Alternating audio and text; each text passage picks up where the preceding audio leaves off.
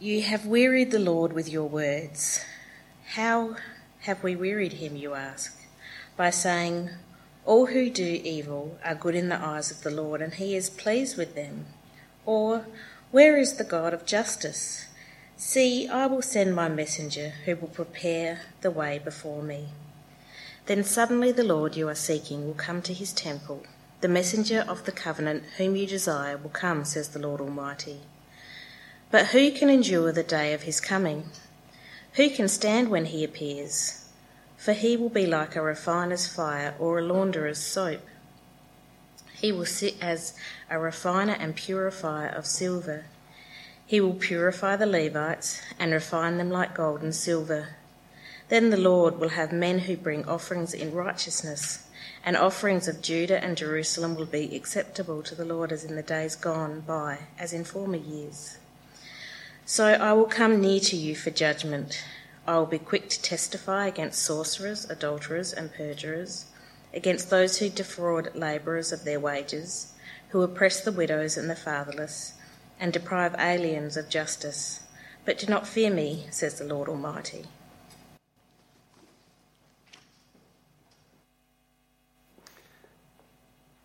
Thanks, Joe. I used to be guilty of uh, the same thing, Colin, of not knowing who the Bible reader was, but I used to say, and the Bible will now be read for, and just look for who would actually stir at that point. Ah, thank you, Joanne. It's lovely to see you. You know, I'd just try and cover it a bit better, I think. so, uh, but uh, on the one or two occasions, uh, no one stirred. and that, that, that, does get awkward, I have to say. Uh, thank you. Thank you for uh, inviting me along uh, and uh, being, uh, you know, prepared. Thank you, Colin, being prepared to share your pulpit. Uh, it's a great privilege to come and uh, to be part of a church that I've obviously been heavily involved with, being um, the ch- pastor of the church that sent the Woodcroft team out. and I know many of people here, but it's great to see some non familiar faces as well. So, uh, yeah, and great also to dig into uh, Malachi chapter 2. Uh, the first sermon I ever preached was on Malachi. Uh, so there's a bit of history for you. Uh, in hindsight, that was a really dumb thing to do, can I say? But I've got a bit more experience under my belt now, so uh, it's great. Now, we long for justice, don't we? We live in a world uh, that is very aware of injustice. And sometimes, so that longing for justice is we see stuff happening uh, in the big picture. Uh, and we see racism and sexism and other forms of injustice, and our world is really caught up in that, and maybe we feel that ourselves. Sometimes, though, it's, it's personal and we are actually the victims of injustice. And we, we have that sense in our gut, don't we, that, that we cry for justice. Someone actually has to pay for our pain and for our suffering. But there's a trick, isn't there? I was hearing, uh, I was listening to a podcast during the week uh, and uh, a guy is there talking uh, to a lady who's a specialist uh, in kind of the gender relationship kind of area. And they were talking about education and they were talking about how uh, education has moved from a, quite a male centric model uh, to quite a female centric model, and there's probably people here who understand more about this. And uh, they were sort of talking about maybe some of the problems that our younger men are having in the education system. And uh, this lady said she raised that with people in authority, and someone said to her, Well, when the boot's been on the other foot for 2,000 years, we'll look at it. There's a sense that it was wrong, we fixed it, and we just flipped it. And so now the people who were on top are on the bottom, and that's good, and that's right. And sometimes, if we're actually honest with ourselves, our cry for justice is actually not a cry for justice, but for revenge, isn't it? We actually want someone to pay, someone to suffer as we've suffered, and we're actually quite happy about that. Victims become perpetrators we become perhaps what we hate. And nothing changes, does it? Society doesn't change. The world's not a better place for that. It's just there's different people on the top and different people on the bottom. Malachi takes us into this. We've got four points this morning, so you know roughly where I'm going. The crisis of faith, pass the pain, pay the price, and then our last one, agents of change. Now, let me say, don't expect me to spend exactly the same amount of time in all four of those. So don't panic if I've gone long on the first one or vice versa. So, the first point, our crisis of faith. You've been working through uh, Malachi, so you'll probably be familiar with the situation. Judah, those, that southern kingdom, has uh, come back out of exile. So, in the early 7th century BC, the Babylonians had come in and grabbed them and picked them up en masse and deported them. And then there was a change of government back in Babylon, and the Persians came in, and the Persians said, Fine, you can go home. So they, they went home. And they re established the kingdom, and they rebuilt the temple, and they came back to Canaan. But they were actually, they were still under the thumb. Because at the top wasn't the kings of Israel, at the top was the kings of Persia. And they were godless. They didn't worship the God of Israel, the one true God. And they were immoral, and power plays, injustice, and oppression were just tools of government. So if we need to keep you in line, we'll just squash you. You get out of line, we'll squash you harder. And those in Judah who collaborated, who got on board with the Persian overlords, they were the ones that got ahead. And the people who tried to live faithfully they were the ones who suffered. And it was a particular crisis for Israel because the scriptures teach us that God is their one true God, that He reigns over all. And so they cry out, Where is the God of justice? And maybe that's been our cry as well. Because we know that the Bible teaches us that God is holy, He hates injustice. He's the God, the Old Testament tells us, that defends the widow and the orphan and the foreigner. He is all good and all powerful and all knowing. And so he understands what's happening to you. He is in control of what's happening to you. And he has the power to do something about it. And so we feel this, don't we? we cry perhaps with Israel, where is the God of justice? We see it on our news and we cry. We feel it. There has got to be something better. Why doesn't God act? And so Malachi picks up this complaint, but he flips it on them. You've wearied the Lord with your words, Malachi says. How have we wearied him, you ask, by saying, all who do evil are good in the eyes of the Lord, and he is pleased with them. Or where is the God of justice? You feel that complaint, though, don't you? If we're honest, we kind of get Israel. And we kind of think, yeah, if I was there, I'd be saying the same thing. But maybe this morning you're someone who's not, not a Christian. And you're looking at us and going, yeah, I can see how that's a problem for you. But can I, um, can I ask you a question?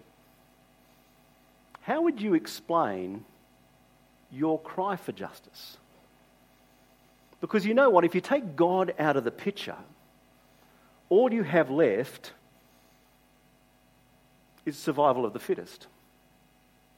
Strong survive and prey on the weak. It's all about power. That's what it comes back to. And justice makes no sense if you take God out of the picture. So, how do we wrestle with this? Ultimately, we need the God of justice. And Israel knew that, and we need that. We know that. There's a guy by the name of Miroslav Volf. Uh, he's a Croatian, and he lived uh, in uh, what was formerly known as Yugoslavia, while the Soviets had control, and then he was in uh, that kind of Croatia through that uh, civil war that tore that, those nations apart. And so he's very intimately exposed to the issues of injustice. And he writes on it, and he says, The only means of prohibiting all recourse to violence by ourselves, the only way of stopping us picking up the sword and acting, is to insist that violence is legitimate only when it comes from God. The only right hand to wield the sword of judgment is God's hand. My thesis that the practice of non violence requires a belief in divine vengeance will be unpopular with many.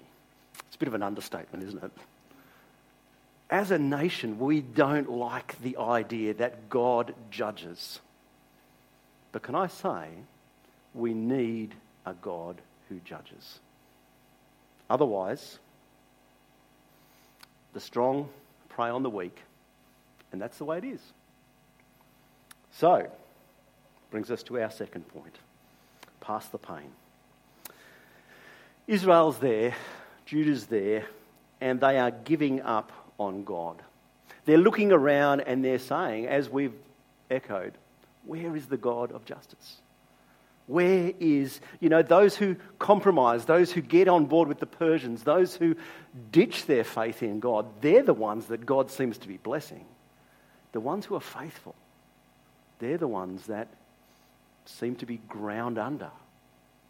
Why why would you follow Yahweh? And so Israel was giving up on God. They were becoming what they hated. God says, or Malachi says, uh, or God says through Malachi, let me say, verse uh, 5 of chapter 3 he says, I will be quick to testify against the sorcerers, the adulterers, the perjurers, those who defraud labourers of their wages, who oppress the widows and the fatherless, who deprive foreigners amongst you of justice, but do not fear me. What are they saying? Well, if God's not going to look after us, we may as well look after ourselves. And we're going to do that the way that everyone else does it survival of the fittest. And if we can't get rid of the Persians, if I can't kick them, there is always someone else I can kick. There's a uh, cartoon from a while ago, so it reflects older social values. And it's a series of scenes. The boss kicks the worker. The worker goes home. It's a male in this situation. He kicks his wife. She turns around, kicks the kids. The kids then pick on the pets, and it goes down through the ranking. But you see the thing, and this is what Israel is doing. They say, we can't get to them. But you know what? Who do I have power over? My employees. And so I defraud them of, wa- of, of, labor, of wages. Who do I have power over? My neighbours. And so I lie about them and I cheat. Morality goes out the window exploitation becomes normal. It's all about what I can get. And so the victim becomes the perpetrator. And you can hear the justifications going on in their head, can't you? You can hear them explaining to themselves why this is okay. What about us? Do we do the same? Do we say, in essence, God's not going to act, so I need to. So maybe we've got political power in our organisations. And so we leverage things to look after ourselves, to look after our tribe, our people. Maybe we have positions within organisations, within companies, within families, and we leverage those positions for our advantage. Maybe we have positions within church and we lean on people to get things happening the way that we want. I was once part of a church and there was a lady there on the parish council, and I can honestly say, I can honestly say that she never opened her mouth except when her pet issues came up. And it was always about defending the status quo. If anyone suggested that maybe something might change in that area, all of a sudden She threw a weight behind that. But she didn't really care about anything else. It was about protecting her own interests. Maybe we use our personal skills, our personal power, and we gossip, and we exclude, and we bully. Maybe we manipulate others. Maybe we use our physical power and we stand over people. We bully people in the schoolyard, in the workplace. Maybe we do it in the home environment. Maybe it's psychological. And this is interesting, isn't it? One of the greatest weapons in this war is the claim of victimhood, isn't it? We claim that we are a victim and then we use that as a weapon to oppress those who we believe are oppressing us. It's your turn to be on the bottom. And so justice becomes more about revenge. How do we know? The thing I think you need to watch for is your little justifications. When you start telling yourself that this is okay, it's pretty sure a sign that your conscience is saying, actually, this is not okay. And you've got that little voice coming in going, oh, actually, this is okay because of this or this or this. And when you start saying, this is okay because this has happened to me, and so that somehow justifies you doing it to another. Do you see that if we act in that way, it's the way that the world acts, can I say? But nothing ever changes.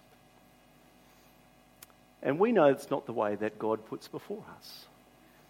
Jesus tells us that we as Christians are to be the light of the world, that we are the salt of the earth, that we are the ones who bring the change. So, how are we going to do that? Brings us to our third point. What's God's answer? He says to Israel, You've been crying for justice, and now you are going to get what you've been asking for. I will send my messenger, he says in verse 1, who will prepare the way before me. Then suddenly the Lord you seek will come to his temple, the messenger of his covenant, whom you desire will come, says the Lord Almighty. God says, You've been wondering where the God of justice is. Let me say, He's coming. I'm going to send a messenger who's going to get you ready. And then the Lord is going to appear at the heart of Israel's life, at the temple.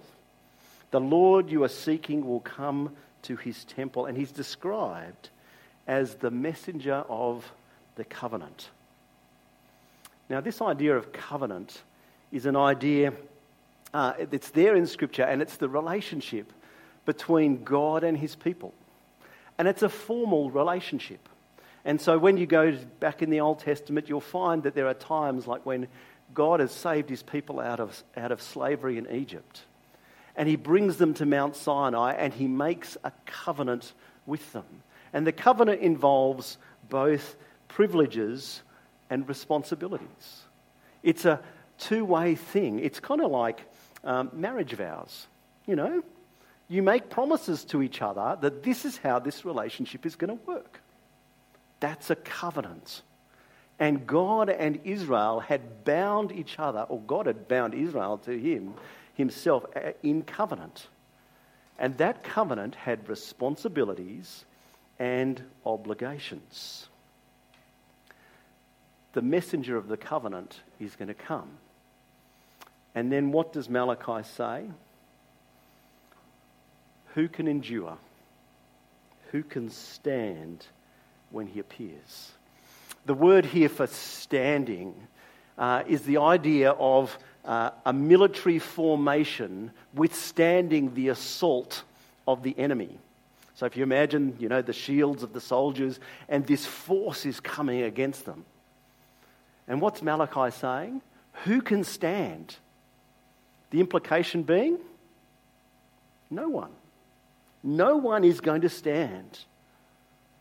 And if we are honest, who can stand? God is saying, I will come to you and put you on trial.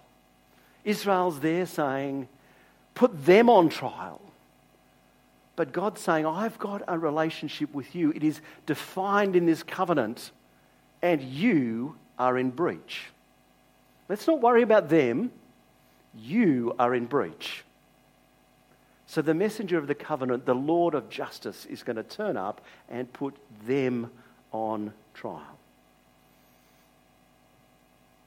And for us, we have to ask ourselves the same thing. If we were to stand before God in judgment, could we endure? Yes, we are victims, and some of us horribly so. But if we are honest with ourselves, we are all perpetrators too. We can argue about degrees of guilt, but the scripture is clear. Habakkuk 1 Your eyes, Lord, are too pure to look on evil. It's not about degrees. We are all guilty as charged. Proverbs Who can say, I have kept my heart pure, I am clean and without sin? All of us are guilty as charged. Who can stand? But you know what? There's more to this passage, and there's more to Scripture. There's more to what God is doing than just those verses that I've picked out. You possibly know the story. The messenger was sent, John the Baptist, sent to prepare the way for the Lord fulfilling this promise through, uh, through Malachi, fulfilling, fulfilling the promise uh, through Isaiah. And then the Lord, he appeared. The Lord Jesus, God's Son. The one perfectly holy, perfectly loving, fully God, fully man. He comes to us as one of us. He is born of the Virgin Mary so that he can stand not just over us, but alongside us. And Jesus lives as the perfect person. He fulfills that covenant relationship with God with 100% completion. What God required, Jesus fulfilled. And so Peter can say this He committed no sin. This is speaking of Jesus. No deceit was found in his mouth. Isaiah looked forward to, to the Lord Jesus and he spoke in these terms. He says, A bruised reed he would, a bruised reed he would not break. He is that gentle. A smouldering wick he will not snuff out. In faithfulness he will bring forth justice.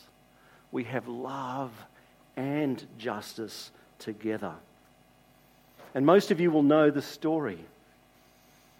The only just man, the only one who could stand before God, the only one who would be declared not guilty. He is handed over, betrayed into horrific injustice. He is handed over to execution as a matter of political expedience.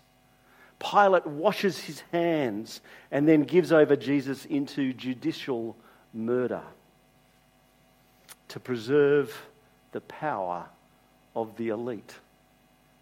It's simply too much hassle to acquit the one innocent man. And so the Jewish leaders cry for his execution. They want him out of the way. Pilate gives in because you know what? That's just the easy path. Injustice, injustice, injustice. And this is the only one, this is the only one who has been in no way inflicting that injustice on others.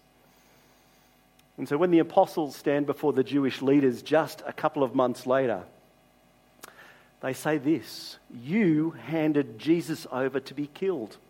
You had disowned him before Pilate, though he had decided to let him go. Remember, Pilate's there going, This man, he's innocent. But then he just couldn't be bothered.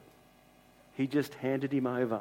You disowned the holy and righteous one and asked that a murderer be released to you. You killed the author of life.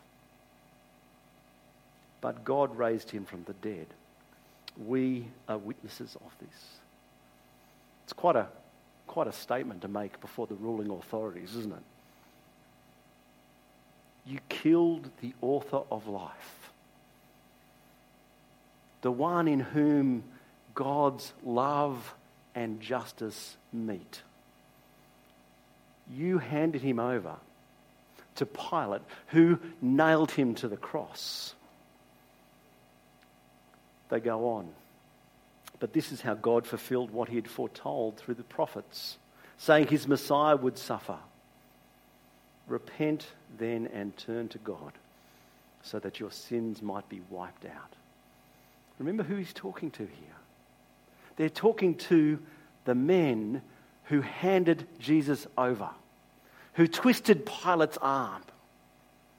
And he's saying, Forgiveness is possible. Repent, turn away from your sin, turn away from your rebellion. Forgiveness is possible through the death and the resurrection of Christ.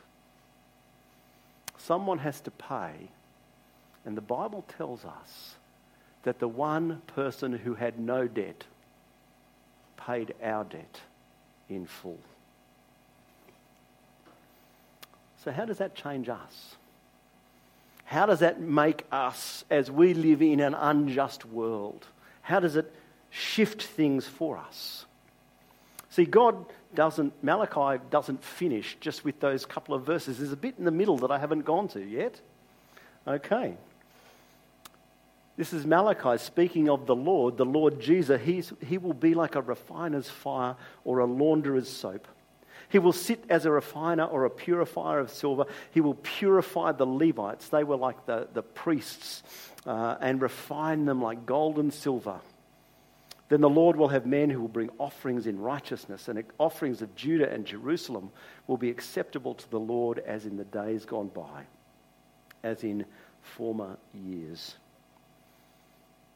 When we see Malachi's promise in light of what we know of what God has done through the life, death, and resurrection of Jesus, we see that what God's promising here is that the fire of judgment falls on Christ so that the fire of refining might transform those whose faith is in Him.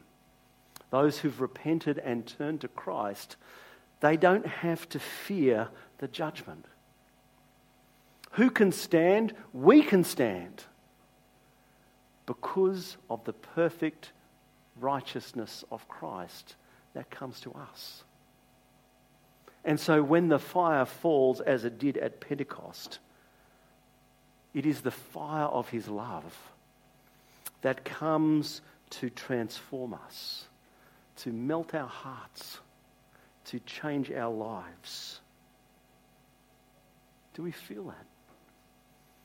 Do we see that? So, what does it mean for injustice? I just want to finish up just with two final points. When we oppose injustice, and when we endure injustice. When we oppose injustice, we need to avoid the self righteousness that we so often see.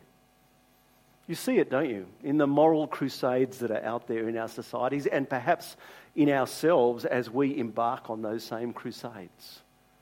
Pick your pet topic, and there is such a level of condemnation and judgment that comes through it. I, uh, I do a lot of work now in Melbourne. So I find myself over there.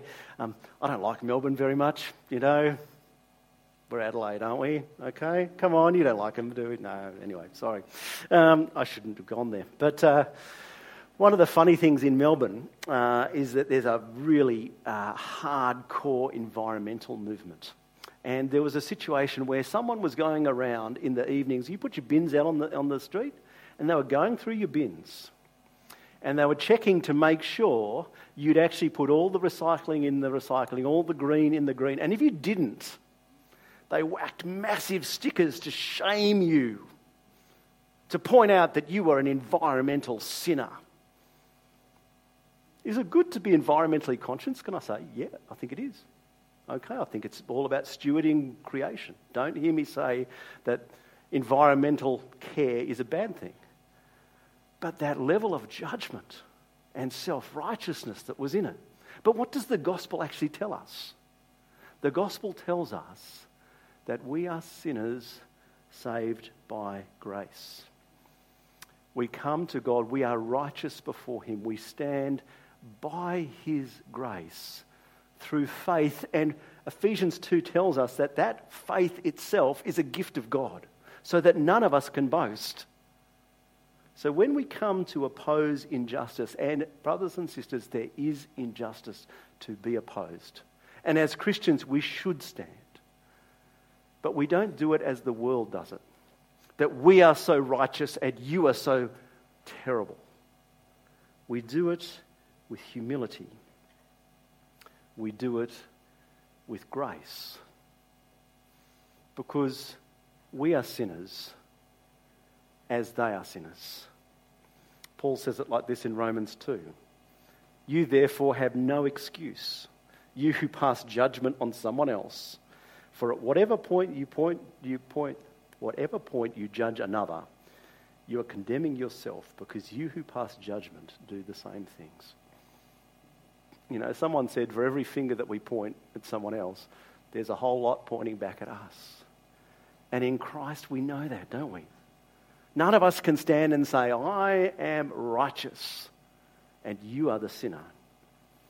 So as we oppose injustice, we act not in vengeance, not out of our righteousness, but out of love for the people. We act to protect the innocent, the weak, the marginalized, and the oppressed. We act in love we act for their good. It's not about revenge. Like the Lord Jesus, we are gentle and loving. We seek to restore, to lead to repentance rather than to punish. Miroslav Volf says it like this He says, Forgiveness flounders because I exclude the enemy from the community of humans and I exclude myself from the community of sinners. The Bible tells us we are sinners, but we have been wonderfully saved by the perfect, finished work of Christ. And if necessary, we suffer. We suffer. But we remember that our God is a God of resurrection. They killed the author of life, but God raised him from the dead. And there is hope that is coming.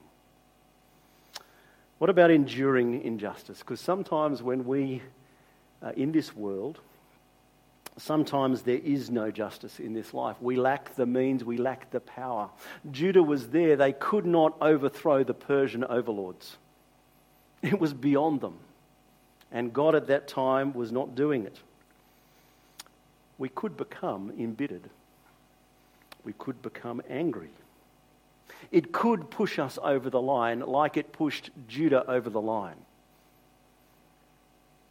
If I don't do this, someone, uh, who will?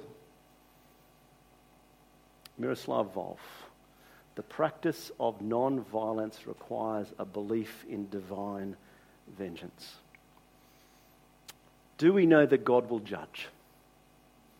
In Christ, judgment has fallen. We see how seriously God takes sin. And He will judge, and He will bring perfect justice. And that judgment has fallen at the cross. And so we can know that. That whatever has happened to us, whatever will happen to us, God is not going to just forget about it the price will be paid. Judgment will come. And the wonderful truth is, is that he has borne judgment in Christ. And so we who are guilty, like the perpetrators who are afflicting us, we have found that grace. They might find that grace too. We can leave it to God. Vengeance is mine, says the Lord. Romans 12.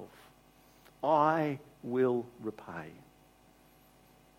Don't pick up the swords, brothers and sisters. You lack the right, you lack the wisdom, and you lack the power. But God lacks none of that. Christ is returning. He will judge the hearts of us. And who will stand? Well, the great message is that we can through Christ. We look forward, as Peter says, to a new heavens and a new earth where righteousness dwells. We have a hope and we have a guarantee that that is ours in Christ. Let's pray.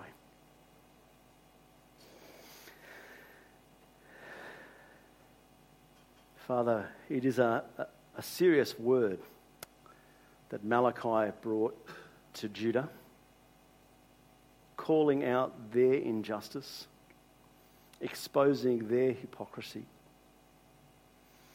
Father, it's a serious word by your Spirit that Malachi speaks to us. We may be guilty of the same things, of thinking that we need to take the sword into our own hands. That we are righteous and they are sinners, and we have the right to punish. Father, forgive us. Show us our hypocrisy. Lead us to the cross where we see your justice and your love perfectly met in Christ. And Father, let us know that you understand that in Christ you have experienced what it is to be the victim of injustice. But in Christ you have acted to bring an end to injustice. The injustice in our own hearts, as well as the injustice within our world. Father, help us live as agents of change, acting to bring justice in love, humility, with grace and mercy. And Father, we pray that your Spirit would guide us as we do this.